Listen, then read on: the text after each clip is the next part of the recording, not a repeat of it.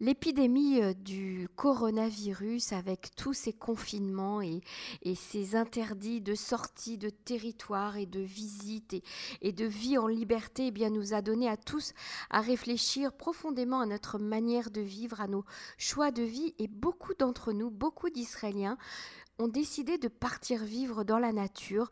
Ils se sont intéressés à la vie dans les moshavim, mais aussi dans les kibbutzim. Et nous avons avec nous en ligne Héloïse Krief, qui elle aussi s'intéresse beaucoup à la vie communautaire et donc propose la visite d'un certain nombre de kibbutz dans le pays afin de comprendre déjà comment ça marche, comment ça fonctionne, et puis surtout peut-être de trouver son petit coin de paradis quelque part dans le pays. Elle est avec nous en ligne. Bonjour Héloïse. Bonjour Emmanuel. Alors, la vie en communauté vous intéresse. Vous vous penchez sur cette vie en communauté qui existe déjà en Israël depuis le début de la création de l'État, à savoir le kibbutz. Et donc, vous proposez des visites dans différents kibbutz du pays. Racontez-nous un petit peu comment ce projet s'est mis en place, en tout cas déjà dans votre tête. Alors, je suis très intéressée par la vie en communauté. C'est un sujet qui m'a beaucoup trotté dans la tête. Et puis, depuis quelques années, c'est venu de plus en plus fort. J'ai eu une éducation très portée là-dessus. J'étais aux EI en France. Et donc, voilà, tous les camps d'été, la vie avec l'équipe. Et après, plus tard, alors quand j'étais en famille, on a fait quelques voyages tous les étés en France dans une ferme qui a été créée par Pierre Rabhi, qui s'appelle les Amanins, où là-bas, en effet, on apprend et on donne un peu le goût de la vie en communauté dans une ferme écologique, une ville en autonomie. Voilà, moi j'habite en Israël maintenant depuis 8 ans et j'ai voulu essayer de trouver un endroit qui ressemblait un peu à ça. Je n'ai pas vraiment trouvé, et en tout cas tout l'aspect de vie en communauté, je l'ai trouvé évidemment auprès des kibbutz. C'est quand même le premier exemple de vie en communauté le plus ancien, et c'est aussi une marque de fabrique de l'État d'Israël. Donc je me suis dit, bon, alors allons visiter ces kibbutz, voyons comment ils vivent. Je l'ai fait pour moi, et puis en parlant un peu autour de moi, de mes amis, je me suis rendu compte que ça intéressait beaucoup les gens autour. Donc je me suis dit, eh bien, organisons ces visites avec d'autres personnes et amenons les gens visiter les kibbutz de l'intérieur. Alors l'idée est formidable, bien évidemment. On va rappeler à nos amis qui est Pierre Rabhi et quel type de vie communautaire il propose déjà en France. Alors en fait, il propose cet exemple-là sur la ferme des Amanins. Donc, c'est un sociologue, philosophe qui a comme principale idée la sobriété heureuse, de vivre en harmonie avec la terre et de la respecter. Et donc, il a voulu mettre en pratique, en fait, à travers ce lieu. Il a créé un concept, en fait, qui est l'agroécologie. Et donc, comment est-ce qu'on peut vivre une vie économiquement viable et écologique à la fois. C'est-à-dire qu'en fait, on devient très vite autonome, puisqu'on fait pousser ses propres légumes, on trouve des sources en fait de ravitaillement qui sont très, très directes, en provenance directe de la nature, et on devient très vite autonome, c'est ça ? Voilà, alors l'objectif ultime, c'est évidemment l'autonomie. Après, à mettre en place, c'est évidemment un peu compliqué. Donc, pour élargir, c'est en tout cas consommer en local avec des partenaires locaux, des producteurs locaux.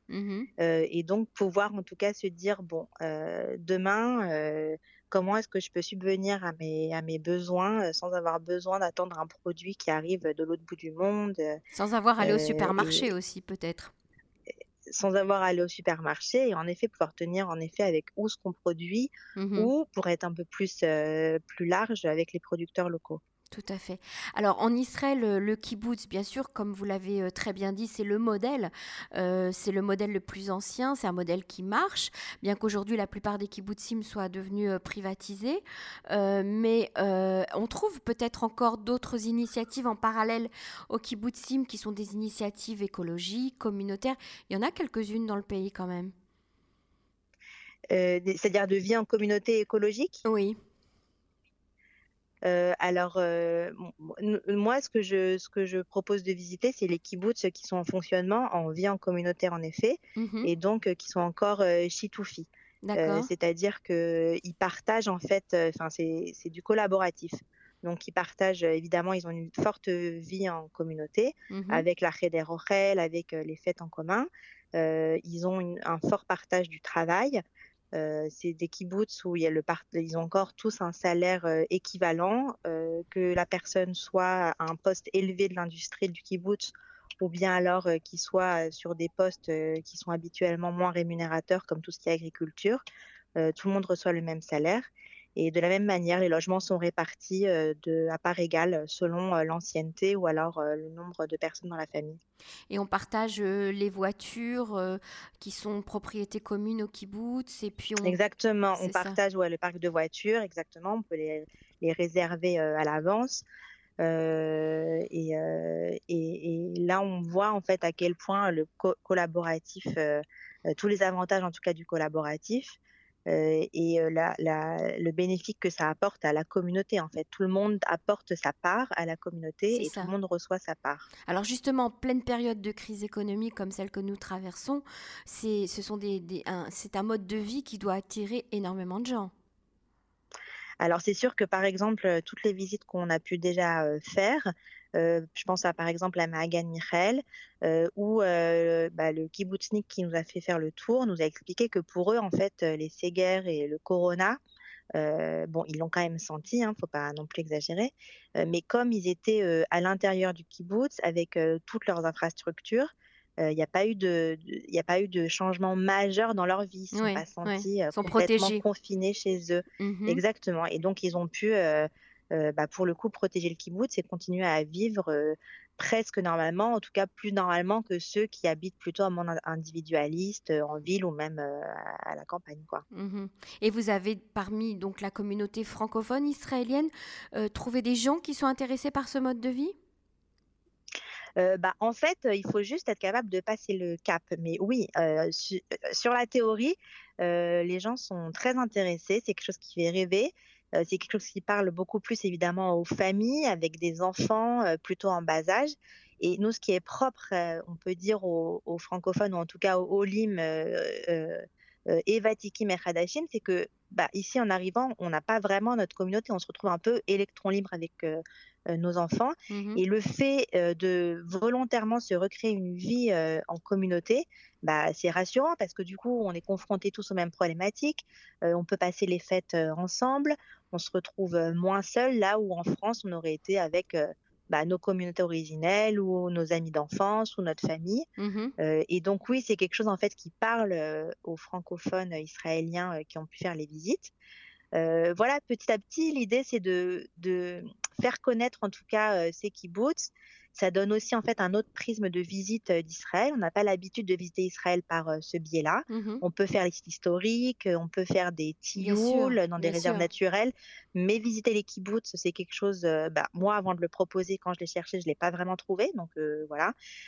Quand je viens dans des kibbutz pour leur proposer ça, ils sont assez surpris. Parfois, ils comprennent pas vraiment qu'est-ce qui pourrait nous intéresser, qu'est-ce qu'on pourrait découvrir avec ça. Donc je pense que, en tout cas moi, mon intention c'est de planter la graine, d'échanger au moment de ces visites avec tout le public présent informellement et de dire alors voilà comment est-ce qu'on pourrait vivre, et ça paraît encore assez éloigné aujourd'hui, mais je pense que en effet une fois qu'on est mûr dans la tête, c'est pas si compliqué de passer le cap.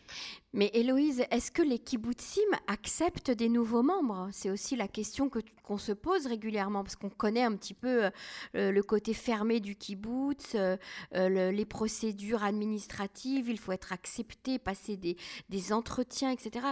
Comment ça se passe aujourd'hui? Est-ce que ça a changé? Alors c'est très propre à chaque kibbutz. Donc moi je connais pas la règle générale, je connais... En fait, les kibbutz que j'ai pu interviewer, qu'on a pu visiter, globalement, les kibbutz, donc chitoufi, qui vont bien, en gros, qui ont des industries fortes, qui fonctionnent bien et qui sont riches et qui nourrissent en fait le kibbutz, là-bas, c'est compliqué de rentrer parce qu'en fait, il n'y a pas vraiment de place. Et puis, si jamais il y a de la place, le ticket d'entrée est très élevé, donc c'est pas vraiment accessible d'un point de vue financier. C'est quoi un ticket d'entrée ? C'est-à-dire qu'il faut payer un droit d'entrée ?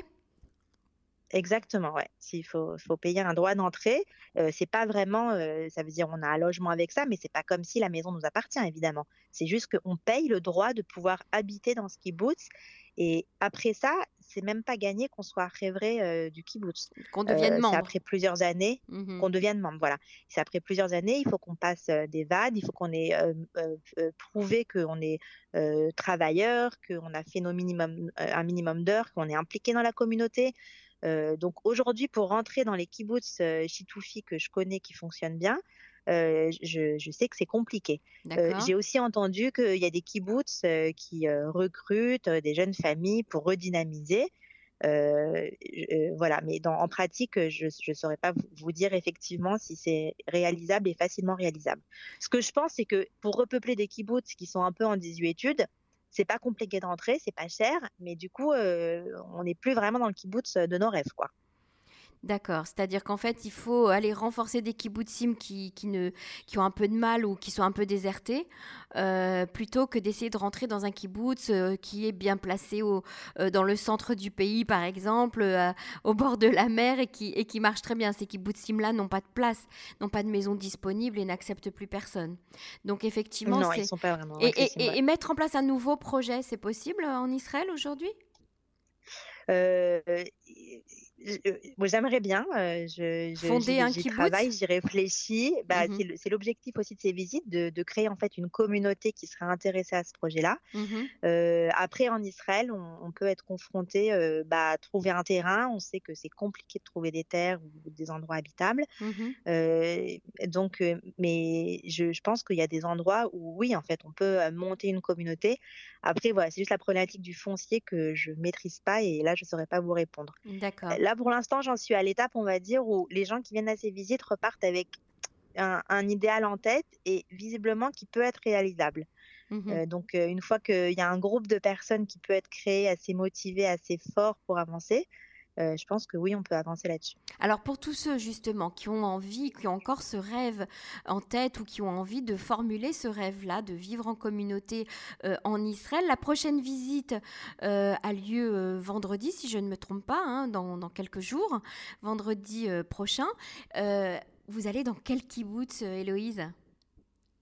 Alors, vendredi prochain, on va visiter le kibbutz Sde Eliyahu. Alors, Sde Eliyahu, il a la particularité d'être un kibbutz religieux et organique. C'est-à-dire que leur industrie forte et principale, c'est quand même assez puissant. Ils ont développé un système où ils installent des insectes dans des champs pour pouvoir protéger naturellement les plantations. C'est-à-dire qu'à la place de pesticides, en fait, ils vont trouver les bons insectes qui sont bons avec les plantes et qui sont mauvais avec les autres insectes qui mangent les plantes. Et comme ça, avec ce système-là, ils peuvent protéger en fait les champs. Cette technologie-là, maintenant, elle est exportée à travers le monde. C'est un monsieur, un Italien du kibbutz Sde Eliyahu qui l'a développé. Et donc, c'est une technologie voilà, qui est vendue à travers le monde et qui fait vivre tout le kibbutz en partie. Il est situé où, ce kibbutz Sde Eliyahu ? Alors, il est situé dans la région de Beit She'an, à côté du kibbutz aussi Enanativ. Les spots touristiques, il y a le Gan Guru à côté, pour ceux qui ont déjà pu aller. Tout à fait. Et donc, c'est à côté de Nir David également. Et donc là, on vous fait une visite du kibbutz, on vous explique comment les gens vivent, comment ils travaillent, etc. Exactement. Donc là, en fait, on fait la visite du kibbutz. On va d'abord visiter en fait le centre du kibbutz, donc la vie au kibbutz, cette partie justement communautaire, collaborative. Comment les générations sont mélangées, comment il y a la maison des petits, le gan des enfants, juste à côté la maison pour les seniors, avec toutes les activités communautaires. La Khéder Ochel également, la synagogue. Après, on va passer, pour qu'il y ait un attrait quand même sympathique pour les enfants, mais aussi pour les adultes, on va aller voir là où il y a les vaches, donc les veaux, comment ils sont nourris, comment on s'occupe d'eux, la traite, etc. Et enfin, on va finir justement avec une explication très pédagogique et éducative. Ils sont très forts pour ça, sur BioBee, leur système BioBee. Donc, c'est justement la technologie dont je parlais avant, comment protéger les champs et les plantations naturellement grâce à la présence de bons insectes. Voilà, alors si vous êtes intéressé par la visite de ces kibbutzim en Israël, prenez contact avec Héloïse Créef. Vous avez une page Facebook peut-être sur laquelle on peut vous retrouver ? Sur ma page perso, d'ailleurs qui est Héloïse Dahan, parce que c'est mon nom. Voilà, sur Héloïse Dahan, vous avez mon flyer et vous pouvez me contacter sur Facebook. Donc là, on va faire Sde Eliyahu ce vendredi, c'est à 10h, c'est la matinée, on sera rentré avant Shabbat, c'est prévu pour. Je fais également on fera aussi la visite du kibbutz Tsuba une autre fois, et on fait aussi également la visite de Maagan Michael. Et on fera aussi Ardouf le mois prochain. Donc, je mets des flyers régulièrement sur la page Facebook. Très bien. Héloïse, merci beaucoup en tout cas et bonne visite des kibbutzim en Israël. Merci beaucoup. À très bientôt. Au revoir. Au revoir.